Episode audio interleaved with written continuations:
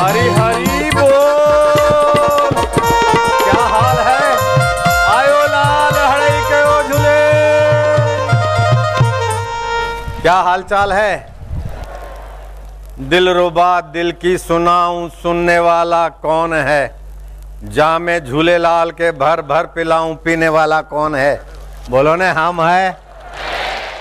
जिसके जीवन में भगवान के कर्म और जन्म की दिव्यता का ज्ञान नहीं है, उसको बड़ा घाटा पड़ता है। मनोरंजन कार्यक्रम तो सब लोग करते हैं देश भर में, लेकिन झूलेलाल अवतरण दिवस केवल मनोरंजन के लिए नहीं है, व्यक्तित्व के श्रृंगार के लिए नहीं है। अपितु अहम का विसर्जन करके आत्मिक श्रृंगार और परमात्मा मुलाकात का अवसर का दिवस, ये चेटीचंड का दिवस। अगर सत्संग निकाल दो तो फिर हैशो हैशो में थके थुकाए जैसे। बराती जाते ना खाते हैं। माल तो प्लेट तो उसकी 300-400 की हो, लेकिन खाने वाले के पेट का सत्यानाश दो दिन तक हो जाता है। Variety variety variety. किसी से दुश्मनी हो तो उसको शादी में ले जाओ। खूब खिलाओ खूब खिलाओ। जल्दी बूढ़ा होगा, जल्दी मरेगा और दवाइयों का शिकार बनेगा।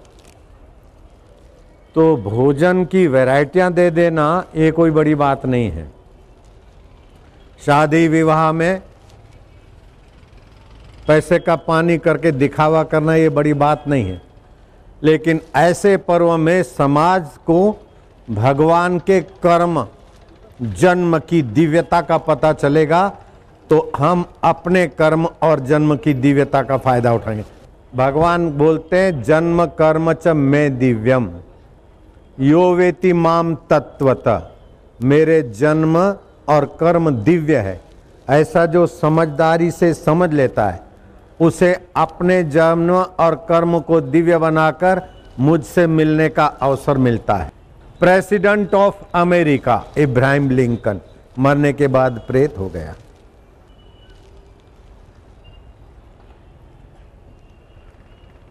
इटाली का राजा मुसोलिन मरने के बाद प्रेत होकर झील के किनारे भटक रहा है। तो कोई मरने के बाद बैल हो जाता है। मनुष्य जीवन में तुम कितनी बड़ी अटालिका में जीते हो? या कितना बढ़िया मकान और कितने ज़्यादा पैसे हैं, उसका महत्व नहीं है। कम पैसे और कम मकान में रहते हो, इसका महत्व नहीं। मरने के बाद आपके कर्म दिव्य हैं तो आप अपनी दिव्यता को पाएँगे। अगर आपके कर्म साधारण हुए, उद्देश्य साधारण हुआ तो साधारण जीव की योनि में जाओगे। तो मैं इसलिए दस बार धन्यवाद देता हूँ कि केवल सिंधी समाज नहीं, सभी समाजों के कर्म और जन्म दिव्य हो जाए ताकि अपनी दिव्यता को पालें। दिव्य किसे कहते हैं? जो चमचम चमके, वो तो लाइटिंग होता है। दिव्य किसे बोलते हैं? जो लौकिक तराजू में न तुले और ब्रह्म ज्ञान की पराकाष्ठा पे न हो, उन दोनों से विलक्षण, समझ में न आए, लेकिन सारी समझों के सार की समझ आ जाए उसको बोलते हैं दिव्य। आजकल दिव्य शब्द तो कोई भी लिख देता है, लेकिन दिव्य वो जो लौकिक मापतोल में ना आए और निराकार ब्रह्म की स्थिति में नहीं, उससे विलक्षण लक्षण जिसमें प्रकट हो जाए, उसको बोलते दिव्य। तो भगवान बोलते जन्म कर्म च में दिव्य। साधारण आदमी कर्म बंधन से जैसे धरती पे आता है, ऐसे मैं कर्म बंधन से नहीं आता हूँ। पर हित के लिए आ जाता हूँ। साधारण आदमी जैसा जन्म लेता है, ऐसा मैं जन्म नहीं लेता हूँ, मैं दिव्यता से जन्म लेता हूँ। तो जन्म मेरा दिव्य और मेरे कर्म दिव्य ऐसा जानेगा तो उसको पता चलेगा कि मैं भी जन्म कर्म दिव्य की संतान हूँ। आप जिसकी संतान हो, उसकी स्मृति आ जाए तो जैसा बाप, ऐसा बेटा, जैसा बड़, ऐसा टेटा। तो ये आत्मा, वास्तविक में तुम्हारा आत्मा, उसके कर्म और जन्म दिव्य है, लेकिन गलती से तुम अपने को शरीर मानते हो। शरीर बीमार हुआ तो निगरा बोलता, मैं बीमार हो गया। मन में दुख आया तो निगुरा बोलता, मैं दुखी हूँ। लेकिन सत्संग के द्वारा अपनी दिव्यता का पता चलेगा तो शरीर की बीमारी दूर तो करेगा, लेकिन मैं बीमार नहीं। मेरा गोड्डे में दर्द है, मुझमें दर्द नहीं है, मेरे पेट में दर्द है, सिर में दर्द है, शरीर में बीमारी है, मुझमें नहीं है। तो आप दिव्यता का प्रकाश पाओगे। इससे आपकी बीमारी आपको दबोचेगी नहीं। मन में दुख आया, निगुरा, मनोरंजन वाला बोलेगा, यार मैं बड़ा दुखी हूँ आई हैव वेरी टेंशन अरे मूर्ख टेंशन तुझे हो ही नहीं सकता। टेंशन है, तनाव है तो मन में है। और मन में तनाव क्यों है कि जगत को सच्चा मानता है और अपनी दिव्यता के ऊपर अज्ञान का पर्दा लगाए?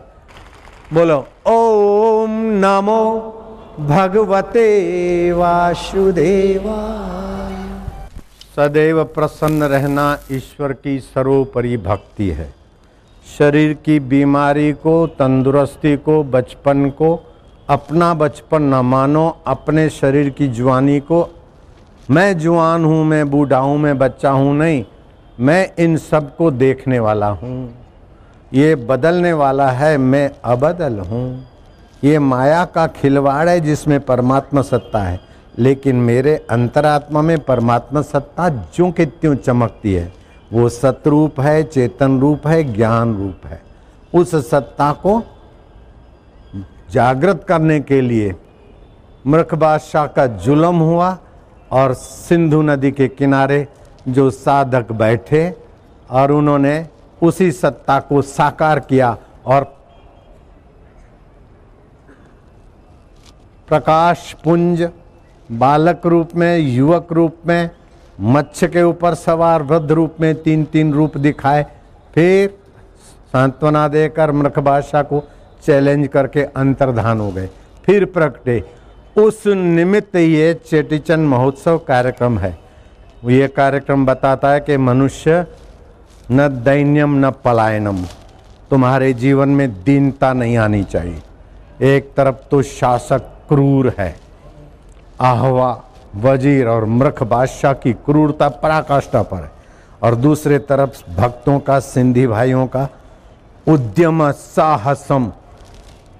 तुम बोलो सब उद्यम शाबाश है साहसम धैर्य बुद्धि शक्ति पराक्रम षडेते यत्र वर्तन्ते षडेते यत्र तत्र देव सहायकृत जहाँ उद्यम साहस धैर्य बुद्धि शक्ति और पराक्रम है वहाँ परमात्मा देव सहायता करता है फिर झूलेलाल के अवतार के रूप में प्रकट होता है, कृष्ण के अवतार के रूप में प्रकट होता है। अथवा तो द्रौपदी के साड़ियों में प्रवेश होकर साड़ी अवतार, प्रवेश अवतार, अथवा तो प्रहलाद की महिमा बताने के लिए नरसी अवतार, अथवा तो वरा अवतार, ये अवतरण भगवान का बताता है कि मानव तुझे नहीं याद है। तू ब्रह्म का ही अंश है, कुल गोत्र तेरा ब्रह्म है, सद ब्रह्म का तू वंशज है, तू भगवान का वंशज है, हाड़ मास शरीर तू नहीं है, दुखी सुखी होने वाला मन तू नहीं है, राग द्वेष से भरी हुई बुद्धि तू नहीं है, बीमारी और हाड़ मास से उलझा हुआ तन तू नहीं है, तू अमर आत्मा है। इसीलिए झूलेलाल भगवान का एक नाम है अमरलाल। तो अमरलाल की संतान भी अमर हो, मरने वाले शरीर तुम थे नहीं। हो नहीं और रहेगा नहीं। लेकिन अमर आत्मा तुम पहले थे, अब भी हो और बाद में रहोगे। बचपन मर गया, तुम मरे क्या? हाँ या नाम में जवाब दो? दुख मर गए, तुम मरे क्या? सुख मरे, तुम मरे क्या? हरीफ मरे, तुम मरे क्या? प्रशंसक मरे, तुम मरे क्या? यादाश मरी, तुम मरे क्या? सुनने की शक्ति मरी, तुम मरे क्या? देखने की शक्ति मरी, तुम मरे क्या? चखने, भोगने, खाने की शक्ति मरी, तुम मरे क्या? शरीर मरने के बाद भी तुम नहीं मरते। इसी को बोलते आदि सत्य, जुगात सत्य, है भी सत्य, नानक हो से भी सत्य। तो तुम सत्य स्वरूप परमात्मा के वंशज हो। तो मैं फिर से इस आयोजन समिति को शाबाश दूँगा, धन्यवाद दूँगा के लाफिंग प्रोग्राम फलाना प्रोग्राम ये सब प्रोग्राम तो देश भर में विश्व भर में लोग करते रहते हैं। लेकिन इन प्रोग्रामों का उद्देश्य मारा जाता है। प्रोग्रामों का उद्देश्य है कि मानव अपने चैतन्य स्वभाव की प्राप्ति करे दुख सुख के सिर पर पैर रख दे।